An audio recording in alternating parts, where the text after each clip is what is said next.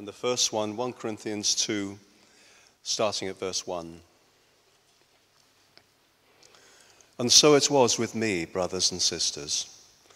When I came to you, I did not come with eloquence or human wisdom as I proclaimed to you the testimony about God. For I resolved to know nothing while I was with you except Jesus Christ and Him crucified. I came to you in weakness with great fear and trembling. My message and my preaching were not with wise and persuasive words, but with a demonstration of the Spirit's power so that your faith might not rest on human wisdom, but on God's power. And then 2 Corinthians 12, starting at verse 1. I must go on boasting. Although there is nothing to be gained, I will go on to visions and revelations from the Lord. I know a man in Christ who 14 years ago was caught up to the third heaven. Whether it was in the body or out of the body, I do not know. God knows.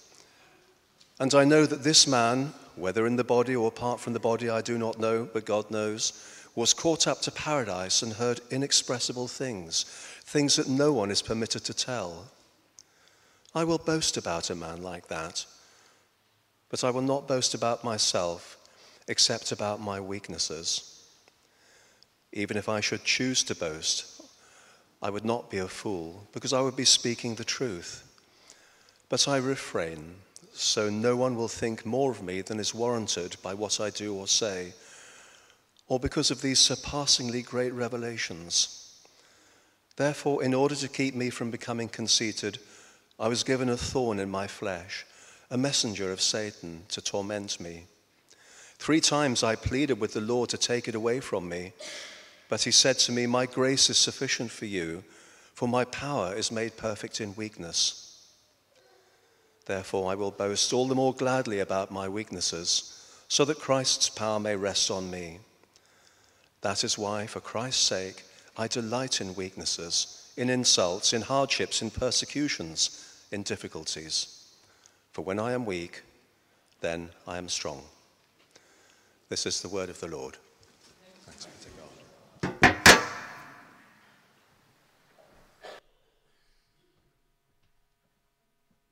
Welcome, Stephen. I know and we don't normally do. You like to welcome him? Kind of. In, in, fairness, you're not really a kind of a, you know, completely unknown to most of us. But this is Stephen Girling. Um, two things I'd quickly say.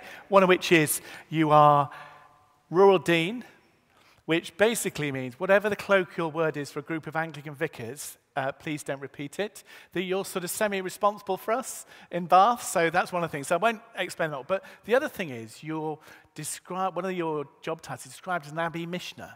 Mm-hmm. What does that mean? Thank you. So, yes, I'm one of the three full time clergy at Bath Abbey. Um, so I'm responsible basically for outreach. Um, I get to play. so, and that outreach is is 50% of that is really with the half a million visitors we get every year, half a million in normal times. Um, that's visitors from around the UK and overseas to make sure that when they come to the Abbey, when they come through those doors, they experience something of Jesus. Now, that might be through the chaplain, it might be as they light a candle, it might be through whatever they read on the, um, in terms of interpretation, uh, it might be through art exhibitions we stage, any number of things. Um, a lot of people come in uh, wanting to rest their feet, they want to know something about the history, the architecture, because it's safe to talk about history and architecture and that stuff. But it, the lovely thing is, it's so easy to talk about Jesus. You're, you're, you're, talk, you know, you're talking to people oh, beautiful east window. Oh, yes. 56 panels in the east window of the life of Jesus. I mean, so, so that's part of my role. The other part of my role is uh, in terms of outreach, working with partners in the city, other churches, working ecumenically with universities, with the mayor's office, I mean, you name it. I mean, one of the joys of working at the Abbey is people want to come and do things at the Abbey. Um, and I get the opportunity to say yes or no, and um, if, if the answer is yes, to to work with you. So, this last weekend, yesterday and Friday, we've had the university graduations in. Um, so, really, quality hospitality is what we offer.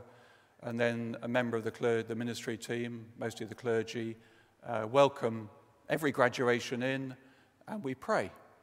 Yeah, we say this is a place of celebration and thanksgiving in these moments. And so we, we put God right, we invite God to be right at the heart of these amazing occasions. So, yeah, that's principally what I do. Great. Well, thank you. Thank you so much. Thank you for coming to share with us this morning. Um, great passages. Can we pray? Can I pray for you? Yeah, that'd be good. Right? And then I'll Thank you. leave you to get on with it rather than me waffle. Heavenly Father, I want to thank you for your hand upon Stephen's life. I want to thank you for all that you've placed in him and on him for this time and for this season. And Father, as all of us across this city begin to think, how are we going to do life now? I continue to ask your blessing on him, pray your protection on him, give him wisdom and guidance. And Father, we ask this morning as he opens God's word up to us that our hearts would be receptive and open to what you have for us. In Jesus' name, amen. Amen. Tim, can I just give you that? Yeah, sure. Yeah. Thank you. And thank you for your warm welcome. I say it was, it was lovely to start out there in the public, in the open air, in the sunshine. Really good coffee. I don't know who made the coffee, but thank you. Yeah, really enjoyed it. So, spirit, power, and weakness was the subject Tim gave me. Uh, let, let's, let me just spend a moment talking about those three terms. Now, when we use the word spirit in the season of Pentecost, it's, t- it's tempting to think about Holy Spirit. And sometimes at Pentecost, we have a sort of a, a rush of charismatic blood, and the Holy Spirit comes to the fore. I mean, I'm not denying that's, that's not important. Of course, that's important. But it's what I want to be t- talk about in the context of spirit, power, and weakness is the spirit of the living God, Father, Son, and Holy Spirit, rather than compartmentalize as Holy Spirit. So, the Spirit of the living God. Secondly, weakness. We're all fully aware of weakness of the body, of the mind, and of the human spirit. But underlying all of those, I suggest, in how we live our lives and live them well, is the weakness of our spiritual disposition. Our spiritual disposition the way we're disposed towards God. You see, if we, if we have a weak spiritual disposition, then we will struggle with all those weaknesses that come through our bodies, our minds, and our spirits. So I want to talk about the, the weakness of our spiritual disposition. And then power, finally. In the season of Pentecost, we might think, when we think of Paul's, uh, Peter's sermon in Jerusalem, we might think of God's power to save wasn't that fantastic? All those thousands of people came to faith in Jesus. We might think of the, in the book of Acts of God's power in signs and wonders, you know, extraordinary outpouring of supernatural power of God's Spirit. And more widely, there's the, the power of the birth of human beings. I mean, that's, that's a miracle. There's the power of nature, all demonstrations of God's power. They're all examples of what I want to call God's agency. God at work in his world. God's agency, which is principally about the power of his love. Boil it all down. God's agency is principally about the power of his love. Thomas Merton, who was a monk in the uh, 19, he died in the mid 50s, I believe. He said this He said, God has no capacity for love. When I heard that, I thought, what? God has no capacity for love because God is love. So he created this order with a capacity for love. And folks, don't we know that love makes you weak? We were created beautifully weak. Love makes one weak when facing the love of God and when facing the beloved. So I want to talk about the power of love. What I'm offering you, what I'm offering you, therefore, from these two scriptures and my own experience is this the Spirit of the living God, the Spirit of the living God, through the power of love, offers to help us in the weakness of our spiritual disposition. I think if we can understand just a little bit of that, as I'm trying to understand it, then we'll live well. And I'm going to bring us into land on Romans 8:28, a very well-known verse in evangelical circles. All things, in all things, God works for the good of those who love him. So, do you have Bibles open in front of you or the text behind you? I don't know, or on your phones. 2 Corinthians 12, 1 to 10. Paul boasting of his weakness.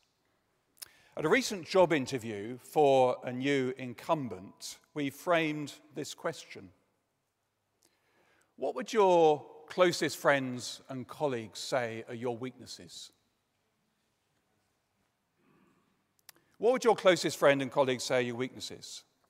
Now, would you offer, with that in mind, the job to Paul, who says, I'm content with my weaknesses, insults, hardships, persecutions, and calamities for the sake of Christ. For them, whenever I'm weak, then I'm strong. It is actually a good question for a job interview because it's it's not trying to discover what those weaknesses are, it's trying to discover whether the person has a good measure, a reasonable understanding of their weaknesses, and is able to accept them and embrace them and you know, make them part of the piece, as it were.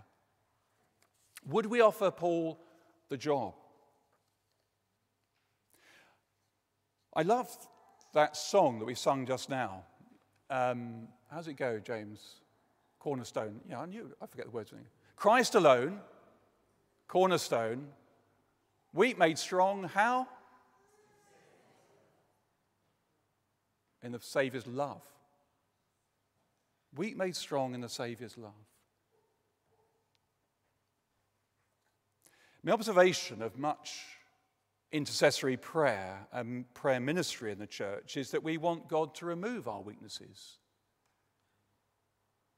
our hardships, our calamities. We want God to get rid of everything that, all those people that might insult us or persecute us. We don't want any of that.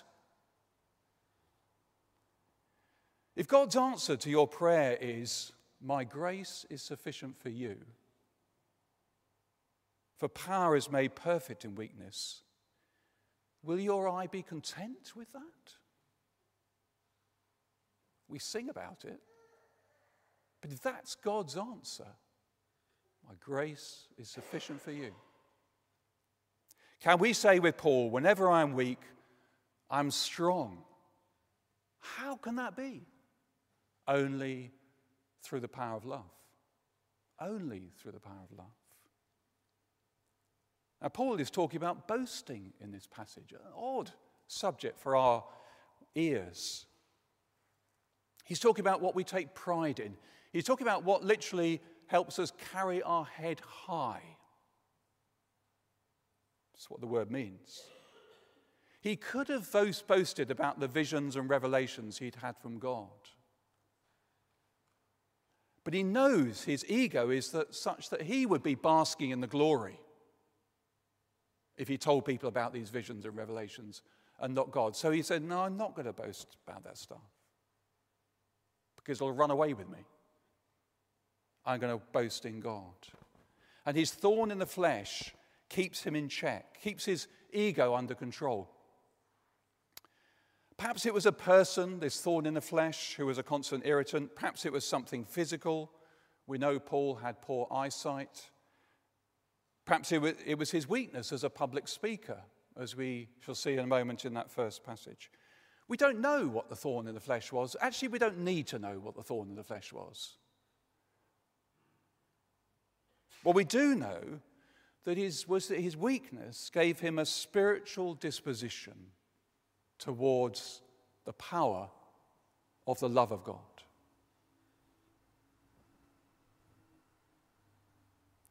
That's why he's strong when he's weak. His weaknesses cause him to lean into God. His weaknesses cause him to cast himself on God's mercy. And when you lean into God and cast yourselves on God's mercy and know that all you have at the end of the day is love, all is stripped away, then, then you are strong. It is a position of extraordinary strength that I you know, just occasionally glimpse, and I certainly glimpse it in others.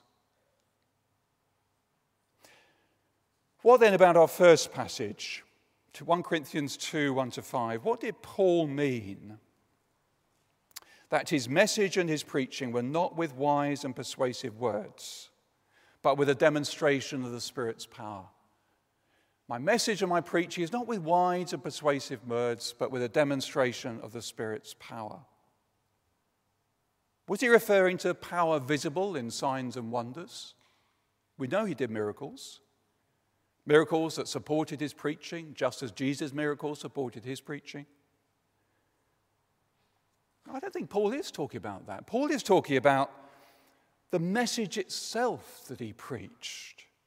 The message was its own power. The message was its own power. I'm not denying there were signs and wonders.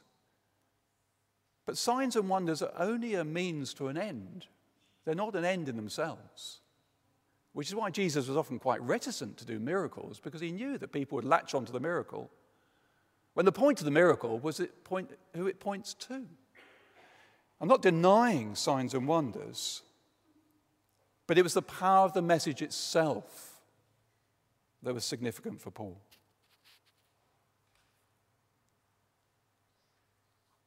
Though, as speech, his message was poor, in worldly terms, it was persuasive, it had power. Now, why was that, do you think? I suggest it was because it was firmly rooted in the convictions of his heart a heart which knew the power of love. He had been blinded by the power of love, literally. The power of love had knocked all the worldly stuffing out of him. Do you remember? This is Paul, Hebrew of the Hebrews. In terms, what do you say in, in Philippians? As one faultless in Pharisaic righteousness as somebody who could hold their head up high in religious terms, he was right up there. And the power of love knocked all that stuffing out of him. So Paul was preaching with, with conviction in his bones, in his heart. But that's all that matters. That's when you're strong. When I was in um, a Pathfinders youth group at the age of 14, I was asked to lead the prayers, and uh, it was a time when my voice was breaking.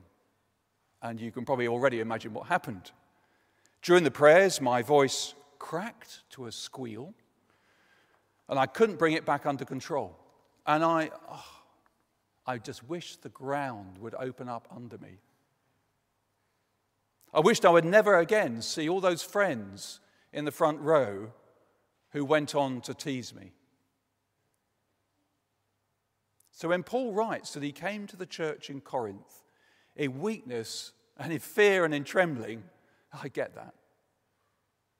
And when I said to my wife, I think the Lord might be calling me into ordained ministry, so her jaw dropped and said, What? Because the number of times I'd spoken in public since that occasion were. Few and far between. But that's the point, isn't it? That's exactly the point. God doesn't call us in spite of our weaknesses, God calls us because of our weaknesses.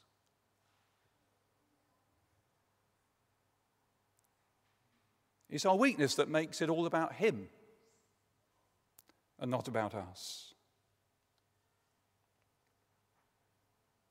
It makes it all about Him and not about us. He says, My speech and my proclamation were not with plausible words of wisdom, but with a demonstration of the Spirit and the power, so that your faith might not rest on human wisdom, but on the power of God.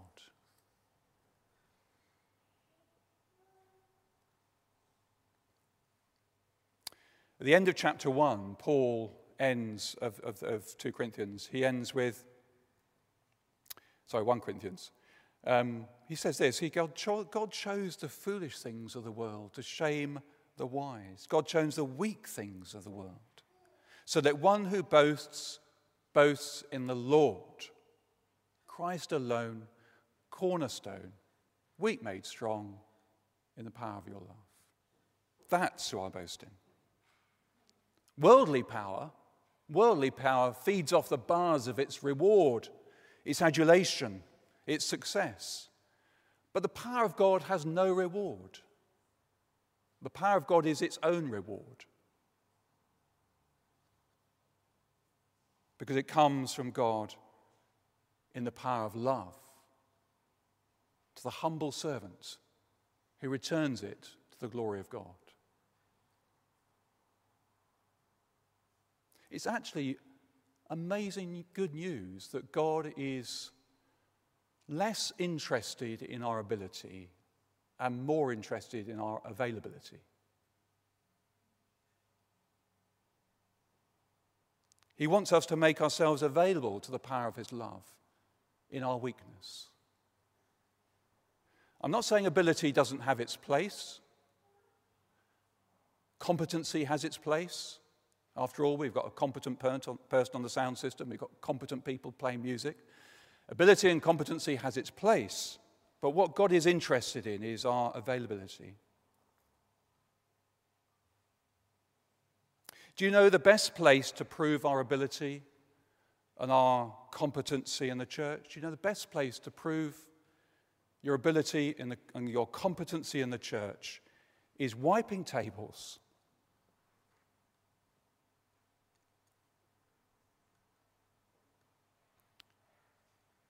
is wiping tables and stacking chairs when no one's looking.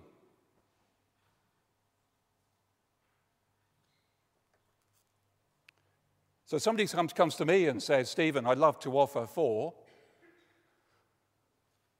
First, I wait to see whether they're the sort of person who would wipe tables and stack chairs when no one's looking.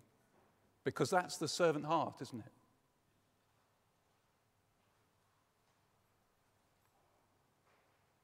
They are those who will most, be most likely to boast in the Lord.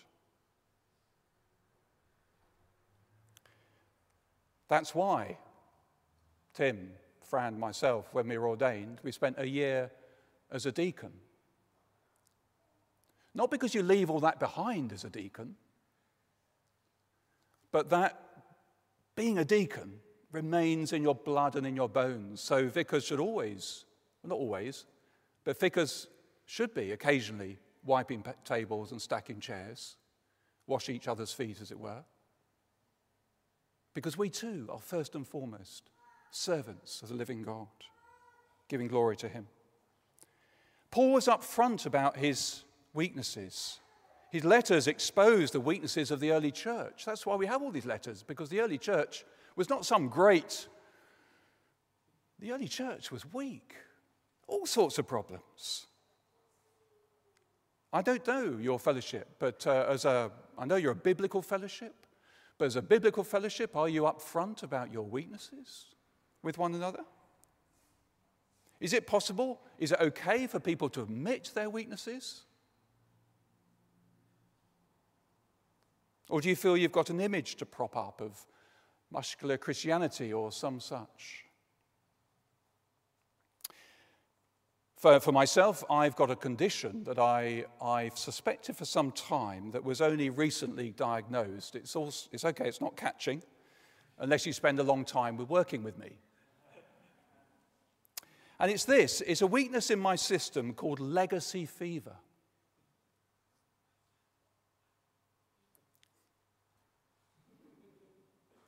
It's a weakness that causes me to be anxious if I'm not being useful or successful or just plain busy. It's a weakness that causes me to pay far more attention to our, my ego than to the Holy Spirit of God. To walk not by faith, but by sight and my might. It's interesting. We, um, we have 20 times as many memorials in the Abbey as we do here. Perhaps that's an exaggeration, there are a lot. And I was sitting there thinking, I wonder how many of these people and their families who put these memorials here had legacy fever.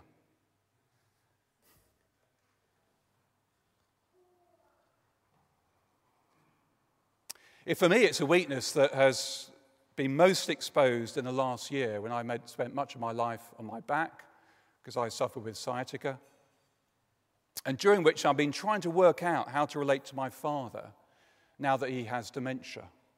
And he too had legacy fever big time. And suddenly, I say suddenly over the course of a year, But thanks be to God, it's a weakness by which I've known the power of God's love. And I've been introduced to another stream of prayer called contemplative prayer. The prayer of the heart, stepping back from Stephen's prayers to allow Christ to pray in me, to allow the Spirit to intercede with my spirit. Less about words, more about stillness, waiting on the grace of God. With no expectation of results whatsoever. It's wonderfully liberating to pray and not to expect anything to happen. Because the power of love is its own answer. Knowing for me, knowing that God's not looking for my success, He's only looking for my faithfulness. Faithfulness to the one that says, My grace is sufficient for you in your weakness. Can I just share a bit, uh, just for a moment, about the picture in the deanery? There is a fundamental weakness, in my understanding at the moment, in the Anglican Church at present, and it's also in this deanery. I think we become complacent about the way we do and are the church. I think because of the impact of COVID and of a decade long decline across the diocese of attending traditional ways of doing church, the amount of money coming into the deanery is reducing by 23% over five years. That's the equivalent of five vicars, five paid vicars. So, to be a healthy and a growing church, because that's, I'm sure, what we want to be, to be a healthy and growing church, we're going to have to deploy our licensed and our authorized ministers differently. Some church buildings will find need closing because we no longer need them. And we'll be, we'll be opening up other places for worship which are more suited. It's always been thus. But we've just become rather complacent and used to the status quo. And it's as if the Lord's really shaking us up. Now, this process will make many in this deanery feel vulnerable. Less so, I probably here at Walcot and for us at the Abbey. But many of our brothers and sisters in this deanery will feel, be feeling vulnerable, are feeling vulnerable. So our partnership as churches, weak in our weaknesses, our partnership as churches, trusting in the power of God's love to see us through, to guide us, will be absolutely important. Our partnership in the Anglican churches and ecumenically. We must discover that in our weakness is his strength. We must discover God's ways for us to be the church in this generation. Just as I close, I've spent my life in evangelical churches, and uh, since the age of 13, well, no, since I was born, yeah, um, became a Christian at the age of 13. I love Scripture. I'm so thankful for its deep foundations. But I have to confess that much of my Christian life, I've been chasing a sort of muscular Christianity, chasing success. And often I found myself cloaking things in a sort of religious jargon to look good, having a verse to quote for this, that, or the other. I have to confess that I've fallen into the trap of making Scripture say what I want it to say and to cherry pick. So I said I'd land on a favorite evangelical text, Romans 8 28. I've had this quoted to me so many times, and I've quoted it to other people so many times. We know that, and I'm quoting here from the New Revised Standard Version, we know that all things work together for good for those who love God, who are called according to his purpose. Isn't that a fantastic verse? Read on its own like that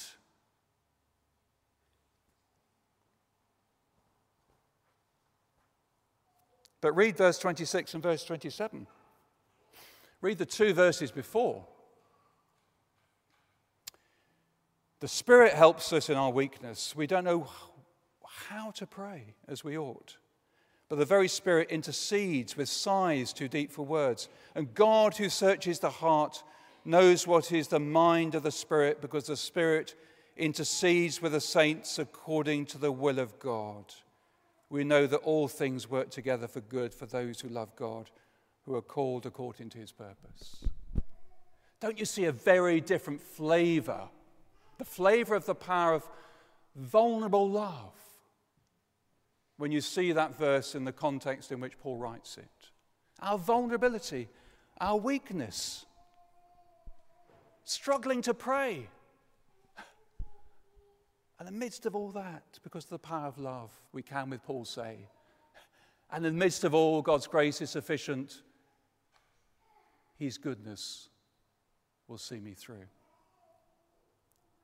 If we're seeking a legacy, forget it. If we're seeking a successful church, forget it. If we just think it's all about keeping looking busy, forget it. Faithfulness in weakness. Hallelujah. I can sign up for that. And that's enough. Thanks be to God. And I'm going to close with this beautiful reflection on the example of Christ, the, the spiritual disposition of Christ. And this is um, words of St. Augustine. He lies in the manger, but contains the world. He nurses at the breasts, but feeds the angels. He is wrapped in swaddling clothes, but vests us with immortality. He found no place of the inn, but makes for himself a temple in the hearts of believers, in order that weakness might become strong. Strength became weakness.